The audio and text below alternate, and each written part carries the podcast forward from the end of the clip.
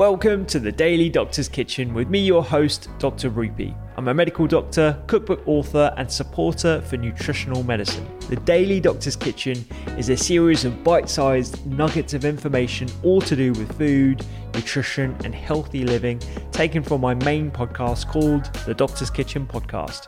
And if you want to learn how to eat well every day, check out my recipes, books, and free newsletter at thedoctorskitchen.com.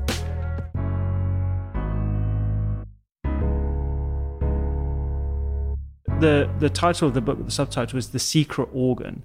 And this whole concept of fat being an organ, I think, is relatively new. Um, Liesbeth, uh, can you describe about what we, we mean by fat being an organ?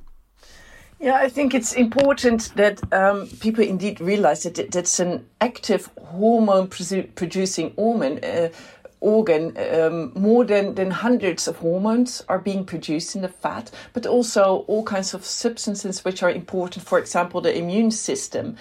And there's a great communication between the fat mass, uh, communication between the brain, between other organs, also the intest- intestines.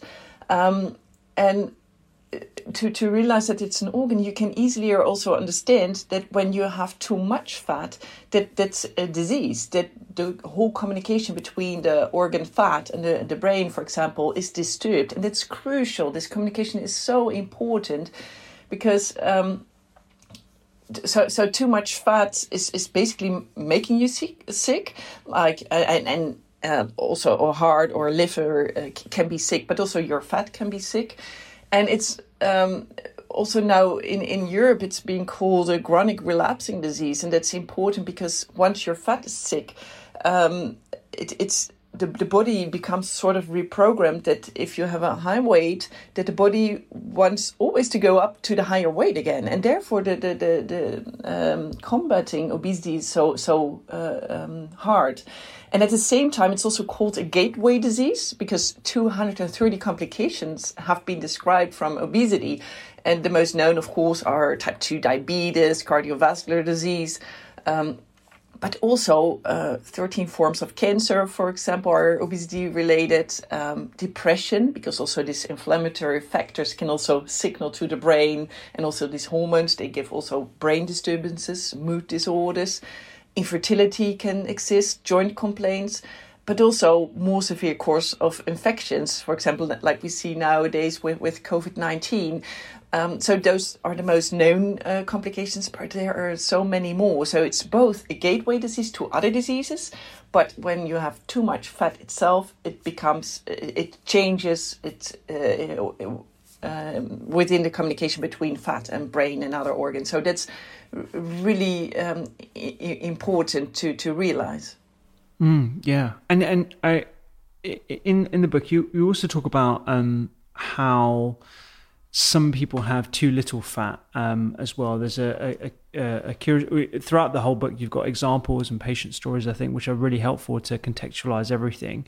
So, can you go through some of the descriptions of how people actually suffer from conditions where they have too little fat? Because I think most people are aware of why too much fat uh, is a bad thing, um, but perhaps the other side of things is, is lesser known. Well, we do describe in the book.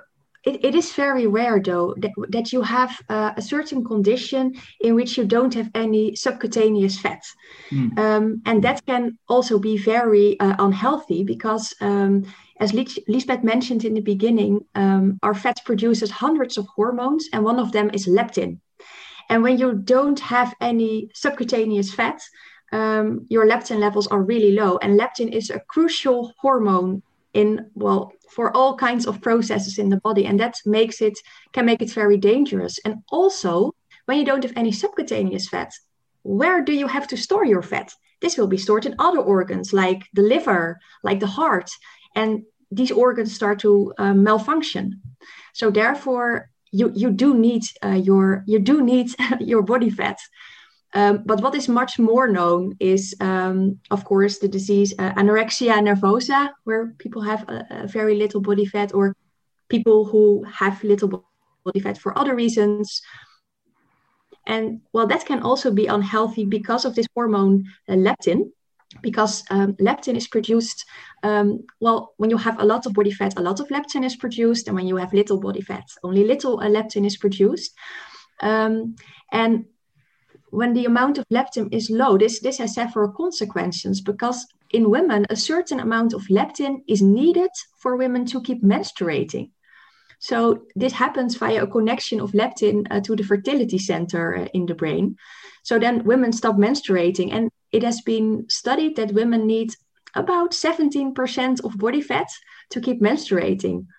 And it is also very important um, leptin for uh, the function of our immune cells. So, too little fat can also result in various uh, serious infections and also more fragile bones. So, this I think, uh, well, really illustrates the importance of our body fat. You, you cannot go without it.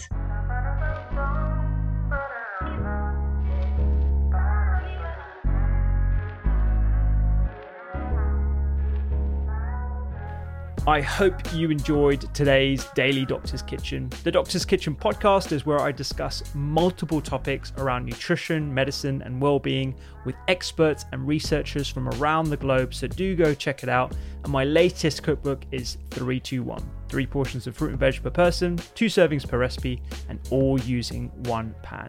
Find me on social media at doctors underscore kitchen and sign up for recipes every week at thedoctorskitchen.com. I'm Dr. Rupy. Have a beautiful day.